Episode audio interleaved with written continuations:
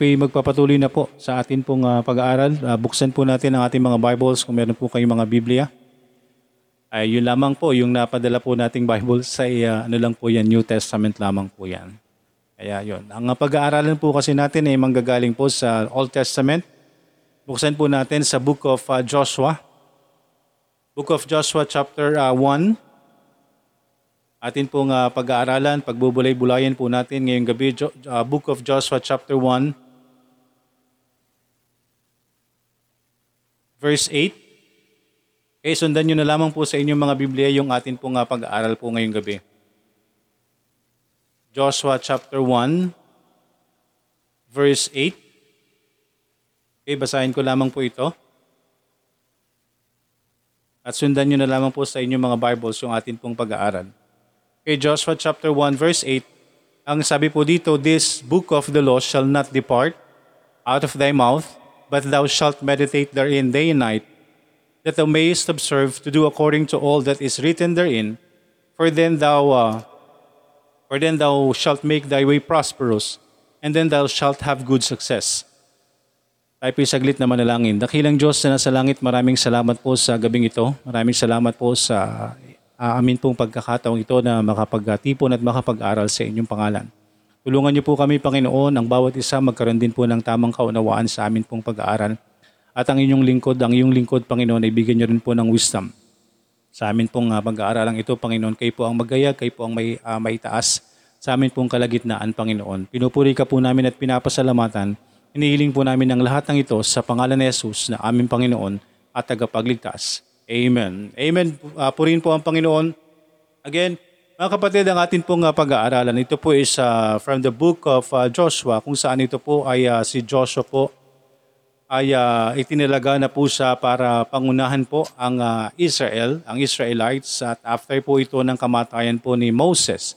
So si Joshua po yung uh, naging uh, successor, siya po yung uh, napili po ng Panginoon after Moses. Okay?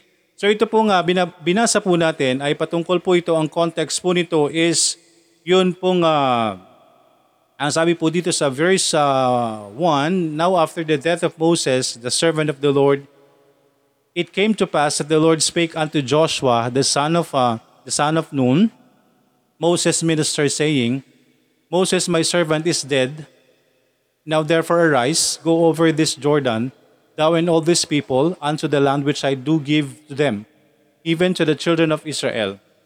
Every place that the sole of your foot shall tread upon, that have I given unto you, as I said unto Moses. From the wilderness and, this, and this Lebanon, even unto the great river, the river Euphrates, all the land of Hittites, and unto the great sea, toward the going down of the sun, shall be your coast. There shall not any man there shall not any man be able to stand before thee all the days of thy life as I was with Moses. So I will be with thee, I will not fail thee, nor forsake thee. Be strong and of good courage. Be strong and of good courage, for unto this people thou shalt divine, divide for an inheritance the land which I swear unto their fathers to give them. Only be thou strong and very courageous that thou mayest observe to do according to all thy law, which Moses my servant commanded thee. Turn not from it to the right hand or to the left, that thou mayest prosper whithersoever thou goest. This book of the law shall not depart of thy mouth, but thou, thou shalt meditate therein day and night, that thou mayest observe to do according to all that is written therein. For then thou shalt make thy way prosperous, and then thou, thou shalt have good success. So mga kapatid, ang atin pong uh, pag-aaralan, ang konteksto po nito is si Joshua po ay napili ng Panginoon para muling uh, pangunahan po ang kanyang, uh, ang kanyang hinirang after Moses. So ito po ay uh, pinapakita po dito na ang sabi, ang sabi po ng Panginoon dito ay wag pong, uh, wag pong uh, mag-alala si Joshua. Sabi po dito sa verse 6, Be strong and of good courage, for unto these people shall not, uh, sabi dyan, be strong and of a good courage. So siya po ay uh, binibigyan ng uh, ng uh, pananalita ng Panginoon na wag po siyang uh, uh, mag-alala, wag siyang uh, matakot because ang sabi po dyan, I will not fail thee nor forsake thee ang sabi ng Panginoon kagaya ng ginawa din po kay Moses. So mga kaibigan, titingnan po natin dito yung uh, verse 8. Ito po yung pag-aaralan po natin. Ito po yung atin pong ihimay-himayin kung ano po yung ka, kung ano po yung ipinagbili ng Panginoon dito kay Joshua. Okay, ang sabi po dito, this book of the law. So atin pong tingnan mga kaibigan, ito pong atin pong uh, pag-aaralan po is a must with the word of God. Ibig sabihin po yung da, yung marapat a must do with the word of God. Okay, ibig sabihin po, a must do, ibig sabihin kapag a must is to be obliged or to be necessi- necessi- necessitated. Ito po ay kinakailangan po nating uh, gawin. So, a must do with the word of God. So ito mga kaibigan ay kailangan po natin gawin. Okay, ito po ng ating pag-aaralan ay patungkol po sa salita ng Diyos. A must do with the word of God. So sabi po dito, unahin po natin, sabi po dyan, this book of the law shall not depart out of thy mouth. So unang-una pong tingnan po natin dito, number one, shall not depart. Ito pong salitang depart. Okay, ano pong ibig sabihin po ng salitang uh, depart po dito mga kaibigan? Ibig sabihin po ng depart is to leave, to deviate from, to forsake, not to adhere not to adhere to or follow. Yun po yung ibig sabihin po ng uh, depart. Kaya ibig sabihin po ng depart is uh, uh, iwanan. Ibig sabihin po uh, specifically, ang uh, ibig sabihin po ng depart dito mga kaibigan is not to adhere. Okay, not to adhere or to follow. Pero sabi nga po ng salita ng Panginoon, this book of the law shall not So yung pong ating unang pag-aaralan is shall not depart. So ano po ba yung, uh, saan po ba tayo sinasabihan, saan, ano pong iniuutos sa atin ng Panginoon, saan ho tayo dapat hindi lumayo? Huwag po nating uh, kalilimutan. O dapat ay lagi po nating ano, ang ibig sabihin po ng depart dito is yun nga po not to adhere or to, to not to follow. Pero ang sabi po ng salita ng Diyos, this book of the law shall not depart. Ibig sabihin po, marapat po nating ano, saan po tayo sinasabihan ng Panginoon not to depart is sa salita po ng Diyos. Not to depart out of thy mouth. Ibig sabihin po yung salita po ng Diyos, yung salita po ng Panginoon, the word of God should not depart out of thy mouth, out of our mouth. Ibig sabihin po, wag po natin siyang ano. Ibig sabihin lamang po ng not to depart from the word of God is lagi po nating uh, susundin tayo po ay to follow. Okay? Kabaligtaran po ng ibig sabihin ng depart since ang hinuutos po sa atin ng Panginoon is not to depart from the Word of God. Ibig sabihin po is for us to adhere or for us to follow the Word of God. Okay, hindi po kinakailangang mawala po sa ating uh, mga bibig po yan. Ibig sabihin lamang po na dapat ang lumalabas po sa atin pong mga bibig, mga mga sinasabi po natin is uh, from the word of God o yung salita po ng Panginoon. Kaya po ang unang-unang uh, bahagi po dito is shall not depart. Wag ho tayong uh, wag ho nating kalilimutan, wag nating uh, kalilimutang sumunod. Wag nating kalilimutang sundin po yung salita po ng Diyos. Sabi po sa Psalms 119 119 verse uh, 15 uh, 115 I have not departed from thy judgments. Ibig sabihin po, ito yung ibig sabihin po ng depart is tayo po ay kinakailangang uh, kailangan po tayong sumunod, kinakailangan po tayong uh, laging ano, sundin po yung ating yung salita po ng Panginoon.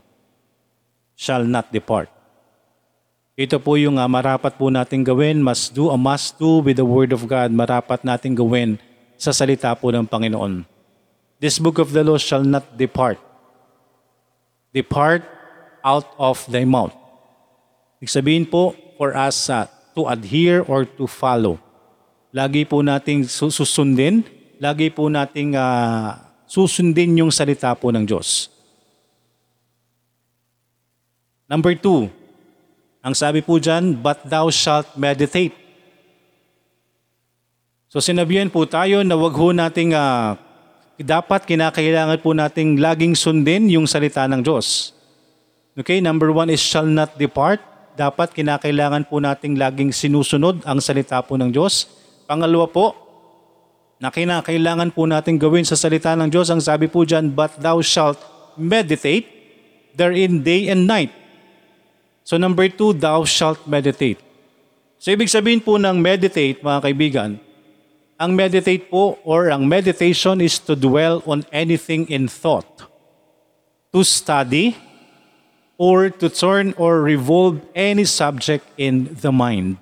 Ibig sabihin po mga kaibigan, ayaw po na tayo ay ayaw po ng Panginoon na tayo po uh, hindi natin sundin yung kanyang salita. Bagkos, ang sabi po dyan, thou shalt meditate.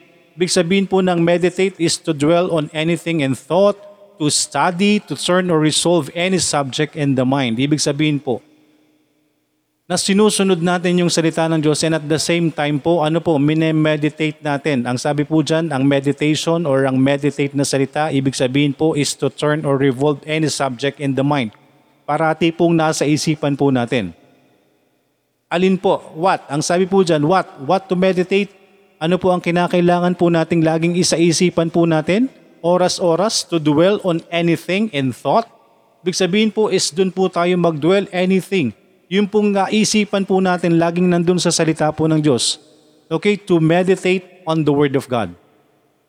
Okay, meditate on the Word of God. Ibig sabihin po, minuminuto, mayat maya, okay, ang laman po ng ating isipan po ay ang salita ng Diyos.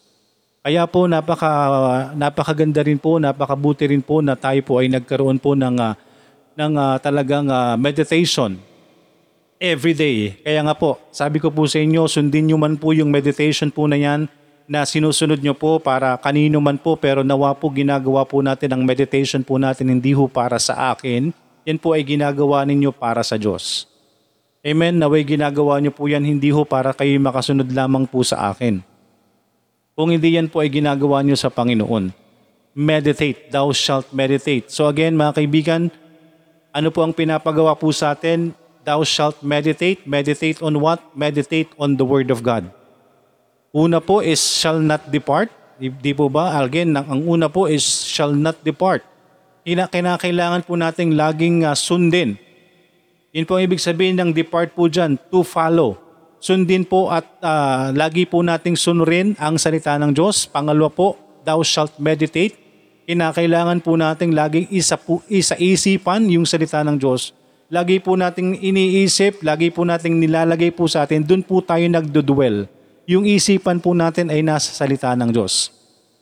Meditate, meditate on what? On the Word of God. Paano tayo magme-meditate? Sabi po dyan, that thou shalt meditate therein, day and night day and night. Okay, how to meditate on the Word of God day and night mga kaibigan, yung ginagawa po natin. Eh nagme-meditate po tayo, nagkakaroon tayo ng meditation, nagkakaroon po tayo ng uh, devotion, nagkakaroon po tayo ng meditation ilang beses lamang po sa isang araw, di po ba? Pero yung uh, inuutos po dito kay Joshua is meditate on the Word. Meditate on the Word of God. Shalt thou, uh, but thou shalt meditate therein day and night day and night. Ibig sabihin po, yung atin pong devotion, meditation po natin ay balik-balikan po natin. Kahit makailang ulit. Yan po ang iniutos po sa atin ng Panginoon. Number one, shall not depart from the Word of God. A must do with the Word of God. Number one, shall not depart from it. This book of the law shall not depart out of thy mouth. Okay? Depart is, ang, ang sabi po dito, not to depart is kailangan, kailangan po nating sundin. Ang pangalawa po is thou shalt meditate. Kinakailangan po nating ano, pagbulay-bulayan ang salita po ng Diyos. To dwell on anything in thought, to turn or revolve any subject in the mind, to study the Word of God. How to study, how to meditate the Word of God day and night. Ito po ang iniutos po kay Joshua. Okay, but thou shalt meditate therein day and night sabi po dito sa, sa Psalms 1, 2, His delight is in the law of the Lord, and His law doth He meditate day and night. Psalms 1, 1 2. So talaga pong uh, tayo po ay marapat na sumunod sa salita ng Diyos. Marapat po na tayo po ay laging andun yung dwelling po ng atin pong isipan ay nasa salita po ng Panginoon. Number three, that thou mayest observe to do according to all that is written therein. So ano po yung tingnan po natin dito? Sa number one po is not, shall not depart or yung salitang depart.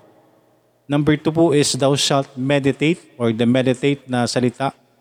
Number three po, thou mayest. That thou mayest observe. Okay, that thou mayest observe to do according to all that is written therein. Number three po, ano po yung ibig sabihin ng observe? Ang ibig sabihin po ng observe dito is to see or behold with some attention. To keep or adhere to, to in practice. To comply with or to obey. Ibig sabihin po mga kaibigan, yung salita po ng Diyos ay sinusunod po natin parate, hindi ho natin tinatanggal sa atin at tayo po ay nagme-meditate po dyan parate. At tayo po kinakailangan po natin ano, to observe. That thou mayest observe. As to observe the laws, or let's say, to observe the laws of the state, to observe the rules and regulations of a society. Di po ba? Ino-observe po natin, ibig sabihin po ng observe po dito ay ginagawa po natin. Tayo po ay nagko-comply, tayo po ay sumusunod to keep or adhere to in practice. Okay? To comply with or to obey. Yan po ang ibig sabihin po ng, ng uh, observe po dito. So ibig sabihin po, dun sa ibinilin po ng Panginoon sa kanya pong salita ay na marapat po na tayo po ay ano, i-comply po natin yung salita ng Diyos, i-observe po natin, sundin po natin. Hindi ho dapat malayo po sa atin, mawala po sa atin, dapat tayo laging sumusunod parati pong nasa isipan po natin, meditate therein day and night. That uh, may, kapag nandun po, kapag nandun po yung atin pong uh, meditation mga kaibigan, kapag nandun po lagi yung, uh, yung uh, salita po ng Diyos sa isipan po natin, hindi ho tayo mahihirapang ano, sumunod. Kaya nga po sinasabihan po tayo na sabi po dyan, thou shalt not depart. Hindi ho kinaka- shalt not depart, hindi natin kinakailangan na na hindi sundin ang salita ng Diyos, thou shalt meditate, kinakailangan po nating laging uh, lagi pong uh, nasa isipan ng salita ng Diyos, pinag-aaralan po natin ang salita ng Diyos ng sa gayon, hindi ho tayo mahirapang sumunod, that thou mayest observe. Nang tayo po'y makasunod, madali ho tayong makasunod sa salita ng Panginoon. That thou mayest observe. Okay, ang sinasabi po dito is ano, da, ano pong dapat ginagawa po natin? kapag, kapag andun po na nandun po yung atin pong uh, pagsunod, pagsunod sa salita ng Diyos, to observe, ano po, ano po yung gagawin po natin? To do. According to all that is written therein. So kapag ano po yung i-observe natin, ano po yung i-comply po natin mga kaibigan sa salita ng Panginoon. Siyempre po ang i-comply po natin ay magawa po natin that thou mayest observe, okay, to do according Okay, hindi ho ibig sabihin na alam po natin yung salita ng Diyos, nagme-meditate po tayo ng salita ng Panginoon, pero ang sinusunod po natin is not according to the Word of God, according to that, that, that is written therein, but according to our own will. Amen? Kinakailangan po na nandun po yung pagsunod po natin sa ating Panginoon according to, to all that is written therein. Okay, so kung tayo po yung nagbabasa ng salita ng Diyos, nagme-meditate po tayo ng salita ng Diyos, ino-observe po natin ang salita ng Diyos, ibig sabihin, ginagawa natin, kino-comply natin, sinusunod natin, dapat ang sinusunod po natin is hindi ho kung ano, yung mga bagay na according sa atin. That thou mayest, uh, that thou mayest observe, magawa po natin, makomply natin, maka-obey po tayo to do, nang magawa po natin ang mga bagay-bagay po na nasa salita ng Diyos according that is written therein. Hindi ho according dun sa atin. Amen? Nawa po ay nagagawa po nating makasunod sa salita ng Diyos according to all that is written therein, not according to our own will. Kaya po mga kaibigan, sinasabi nga po na hindi ho tayo dapat na, na, na nakikinig lang ng salita ng Diyos, hindi ho tayo dapat na tagapakinig lang ng salita ng Diyos. Dapat yung salitang naririnig po natin ay ginagawa rin po natin. Amen. Hindi ho tayo basta nakikinig lamang, dapat tagagawa rin tayo, nagagawa rin po natin yung salita ng Panginoon, yung nakasulat sa salita ng Panginoon. That thou mayest observe what to do according to all. Base, batay po doon sa nakasulat sa salita ng Diyos. Yun po yung atin pong gagawin. Yun po yung i-observe natin. Big sabihin, yun po yung i-comply natin, yun po yung i-obey po natin. Ay ang salita ng Diyos. kung ano po yung base sa nakasulat sa salita ng Panginoon. Amen? Hindi nabasa po natin ang salita ng Diyos kapag ka, pagkabasa po natin, hindi natin nagustuhan, hindi na natin susundin. Nabasa po natin, tinamaan po tayo ng salita ng Diyos, hindi na po natin susundin. Mga kaibigan, dito po ay kinakailangan po natin gawin sa salita ng Panginoon. A must do with the Word of God. Ito po'y bilin ng uh, Panginoon. Bilin po ito particularly sa pangyayari pong ito Gibilin po ito kay Joshua because andun po, andun po yung kanilang pag-aalala. Pero ang sabi po ng Panginoon, wag po siyang mag-aalala. Di po ba? I will not fail thee nor forsake thee, be strong and of a good courage. Kaya po inuutusan, inutusan po siya na ito pong uh, salita niya, yung kanyang mga kautusan ay kanya pong panatilihin sa kanyang sarili. Okay? Sabi po dito sa Matthew chapter 28, 20, teaching them to observe Okay? Observe. Ibig sabihin po is yung observe ay hindi lang hindi lang basta tayo tagatingin. Hindi yung nag-oobserba lang po tayo. Ang observe po na sinasabi po ng salita ng Diyos dito is to comply with, to obey, sundin kung ano po yung nakasulat sa salita ng Diyos. Matthew chapter 28:20 ang sabi po dito, teaching them. Kaya po ituturo po na natin sa kanila to observe all things na masunod po nila anumang pong bagay, all things whatsoever I have commanded you. Amen? So kapag tayo po ay nag-aaral po ng salita ng Diyos, marapat po na ibukas po natin yung puso't isipan po natin na magawa po natin, masunod po natin kung ano po yung nakasulat sa salita ng Diyos. Because marami po tayong mababasa na katotohanan sa salita ng Diyos at doon po tayo nagkakaroon ng problema kung paano po natin gagawin po yung nakita natin, nabasa natin na salita ng Panginoon. Kaya po kabilin-bilin po ng Panginoon na, na ituro po natin, pag-aralan po natin, turuan po sila, teaching them to observe all things. Hindi lamang po some things o hindi lang po ilang bagay. Okay? Ang sinasabi po dito ng Panginoon, teaching them to observe. Okay, ano yung observe ulit? To keep or, or adhere, to practice, to comply with, to obey. So to teaching them to observe all things. Hindi lamang po ibang bagay o ilang bagay lamang, but teaching them to observe all things whatsoever I have commanded you. Yun po ang sinasabi po ng Panginoon. Kaya ito po mga kaibigan, that thou mayest observe, ang sabi po kabilin-bilinan po kay Joshua. Ito po yung mga bagay na dapat po natin gawin sa salita ng Panginoon. This, these are the things must do. A must do with the Word of God. Kinakailangan po natin gawin sa salita po ng Diyos. Ano pong una? Shalt not depart. This book of the law, the Word of God shall not depart out of thy mouth. Hindi po ito kinakailangang uh, baliwalain po natin. Dapat ay atin pong sundin. Huwag nating kalilimutan. Okay? Huwag nating kaliligtaan, huwag nating baliwalain. That thou shalt, but thou, but thou shalt meditate. Kailangan, kailangan po nating ano, laging nandun sa isipan, nagkakaroon po tayo ng pag-aaral ng salita ng Diyos, pagbabasa ng salita ng Diyos, hindi lamang po ano, ilang beses or what. But thou shalt meditate therein day and night. Nang sa gayon, hindi ho tayo mahirapang sumunod. That thou mayest observe nang sa gayon makasunod po tayo, makakomply tayo, makasunod tayo sa salita po ng Diyos. To observe all the law, to observe all that is written therein, to do according. Kapag uh, yun pong salita ng Diyos ay atin pong pinagbubulay-bulayan, kapag ang salita po ng Diyos ay laging atin pong nasa isipan, hindi ho tayo mahihirapang sumunod. Amen? Hindi ho tayo mahihirapang makasunod ng naaayon po sa kanyang salita. Amen? That thou mayest observe. Ito po yung mga bagay na dapat po nating gawin sa salita po ng Panginoon.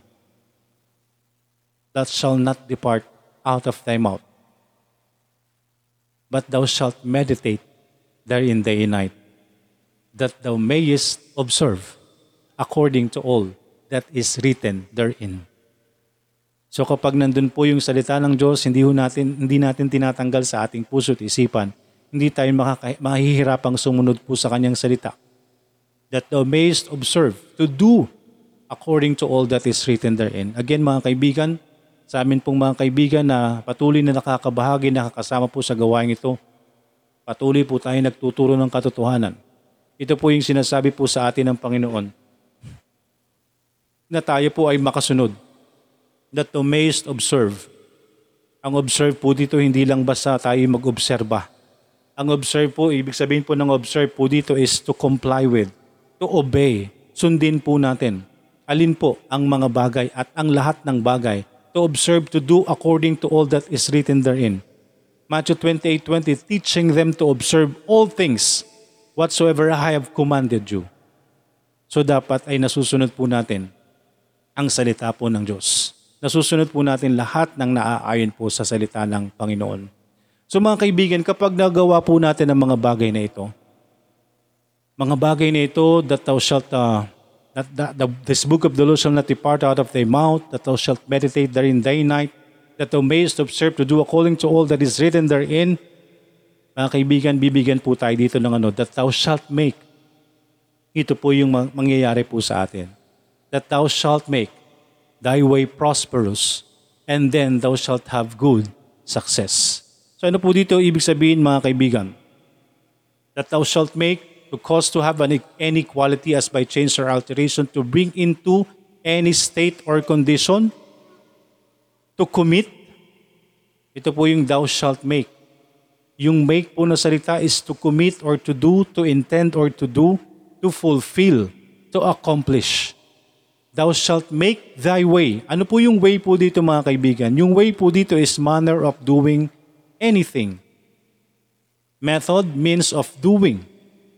Manner of thinking or behavior. Particular turn of opinion. Method or plan of life and conduct.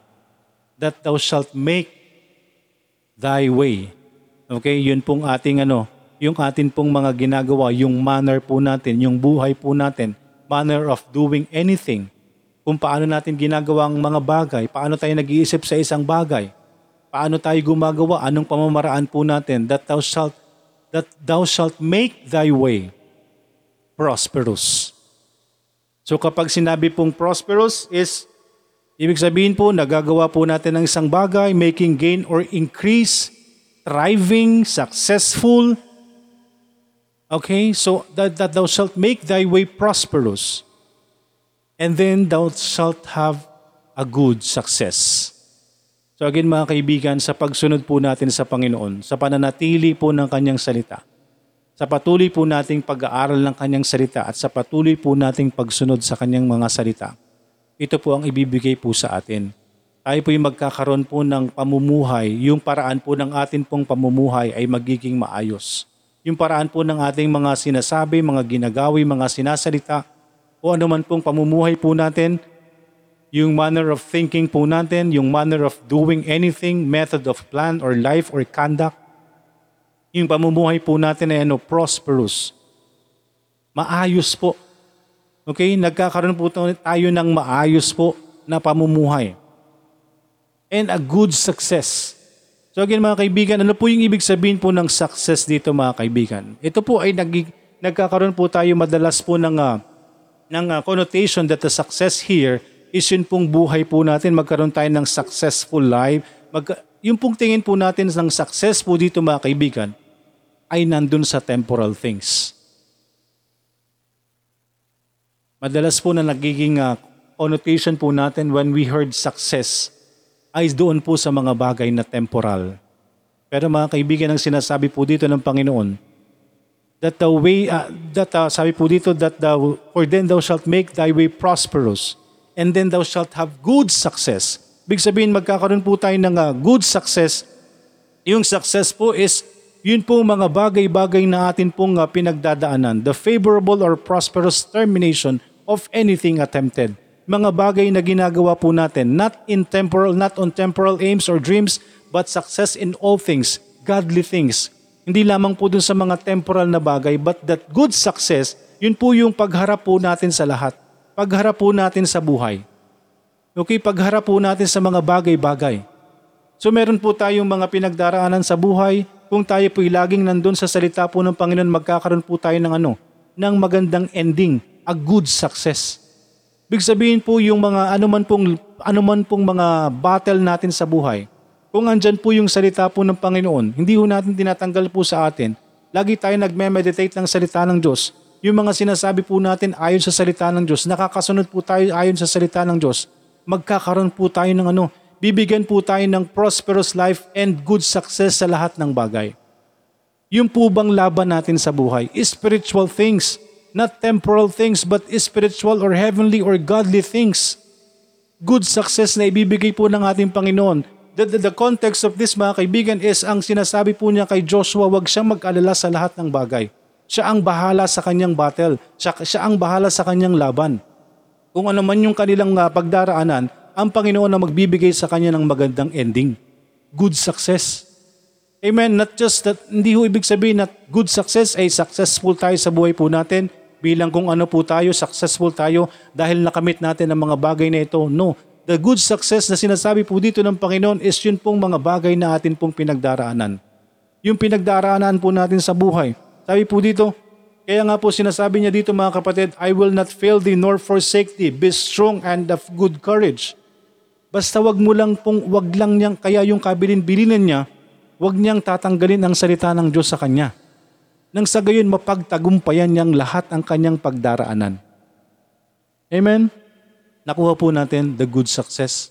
Ang sinasabi po ng Panginoon, ang sinasabi po niya is tayo po magkaroon ng uh, favorable uh, favorable uh, result o yung mga bagay na naaayon po sa atin na nandun po yung biyaya ng Diyos sa lahat ng pinagdaraanan po natin sa buhay. Because ano po, kaya tayo nagkaroon ng good success or ng happy ending or ng magandang pan- katapusan dun sa mga bagay, dun sa battle po natin because tayo po ay nanatili sa salita ng Panginoon. Amen? Nanatili po tayo sa kanyang salita. Hindi natin tinanggal ang kanyang salita. Parati natin pinag-aaralan ng kanyang salita at hindi lamang tayo basta nag-aaral ng kanyang salita kung di sinusunod natin. We observe anuman po yung mga nakasulat sa salita ng Diyos. So kung ino-observe po natin, ginagawa natin, ino-obey po natin, anumang pong nakasulat sa salita ng Diyos, bibigyan po tayo ng Panginoon ng prosperous life and good success sa buhay po natin good success is not just for temporal things. Hindi po sa mga bagay na dito lamang sa lupa. Hindi yung nagigain lang po natin. Hindi yung atin pong possession. Kung hindi yung pong good success, yung uh, magandang, pa, magandang katapusan sa ginagawa natin, magandang ending dun sa pinagdaanan po natin. Because hindi ho tayo pababayaan po ng Panginoon. Amen? Ito po yung ibibigay po sa atin ng Panginoon. Yung magandang katapusan yung ending po natin sa pagsunod natin sa, sa kanyang salita. Dahil sinunod natin ang kanyang salita, hindi natin hinayaan na ito'y mawala po sa atin. Dahil po tayo nag-aaral ng kanyang salita, tayo po'y sumusunod sa kanya. Sinusunod natin anumang mga nakasulat sa kanyang salita, mga kaibigan. The Lord God will give us, bibigyan po tayo ng Panginoon ng prosperous, that thou shalt make thy way prosperous, yung pamumuhay po natin kung paano tayo magdedesisyon. Ano man pong mga naisin po natin, ano man yung mga gagawin po natin. Yung the way po or way po dyan is yun pong ating mga manner, yung pong atin pong sarili. Kung paano po tayo dito sa mundo. That thou make thy way prosperous, katagumpayan, and then thou shalt have good success. Magkakaroon po tayo ng magandang ending. Amen? Magkakaroon po tayo ng magandang ending na ibibigay po ang Panginoon dahil sinunod po natin ang kanyang salita. Dahil sinunod po natin ang kanyang salita. Hindi po tayo, hindi natin ginawa kung ano yung narara, yung ano po yung nasa, ano man po yung mga naisin natin kung hindi sinunod po natin ay ang kanyang salita mga kaibigan. Kaya nawa, nawa dapat sundin po natin kung ano yung sinasabi ng, ng kautosan ng Panginoon kung ano yung sinasabi niya sa kanyang salita.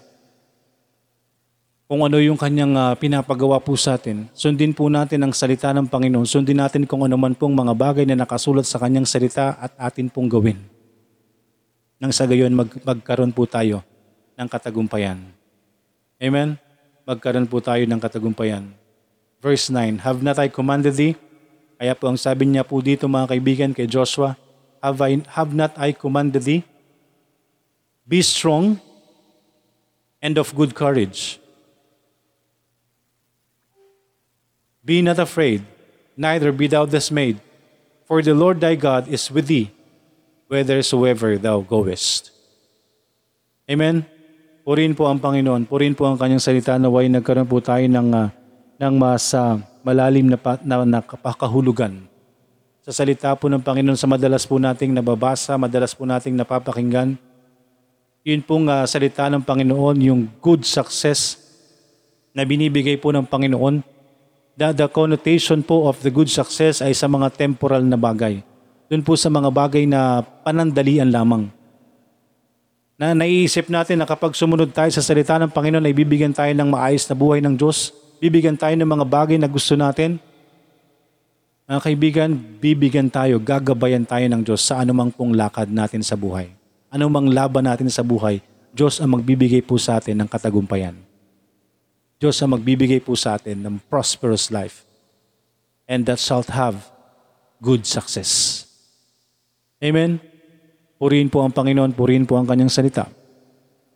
Nawa po ang bawat isa ay magkaroon ng tamang puso, tamang isipan, tamang desisyon, tamang relasyon sa Panginoon na tayo po ay uh, ayos po natin yung, salit, yung atin pong sarili sa Panginoon nang sa gayon ay mangyari po sa atin ang lahat ng ito. Mangyari ang lahat ng bagay na ito. Na tayo po bibigyan ng Panginoon anuman pong mga pinagdaraanan natin sa buhay. Hindi po tayo pababayaan po ng Panginoon. Anuman pong mga lakarin natin, anuman pong mga na mga battle po natin sa mundong ito, hindi po tayo pababayaan po ng Panginoon. Ito po ang sinasabi po ng Panginoon, I will not fail thee nor forsake thee. Be strong and of good courage. Kaya po binili na siya ng, ng ating Panginoon. Yung atin pong napag-aralan lang ibinili ng Panginoon. This book of the law shall not depart out of thy mouth, but thou shalt meditate therein day and night, that thou mayest observe to do according to all that is written therein. For then thou shalt make thy way prosperous, and then thou shalt have good success. Amen. Purihin po ang Panginoon. Purihin ang kanyang salita. Tayo po'y saglit na manalangin. Dakilang Diyos na nasa langit, maraming salamat po sa gabing ito. Maraming salamat po sa inyong salita. Kayo po ang patuloy na gumabay sa bawat isa. Bigyan niyo kami ng kaunawaan sa inyong mga salita, Panginoon. Maraming maraming salamat po, Panginoon. Kayo po ang patuloy na duminig sa aming po mga kahilingan. At ang inyong salita, kayo po ang patuloy na maging power sa nakarinig at sa maaring makarinig, Panginoon. Maraming maraming salamat po. Pinupuri ka namin at pinapasalamatan. Hinihiling po namin ang lahat ng ito. Sa pangalan ni Jesus na aming Panginoon at tagapagligtas. Amen.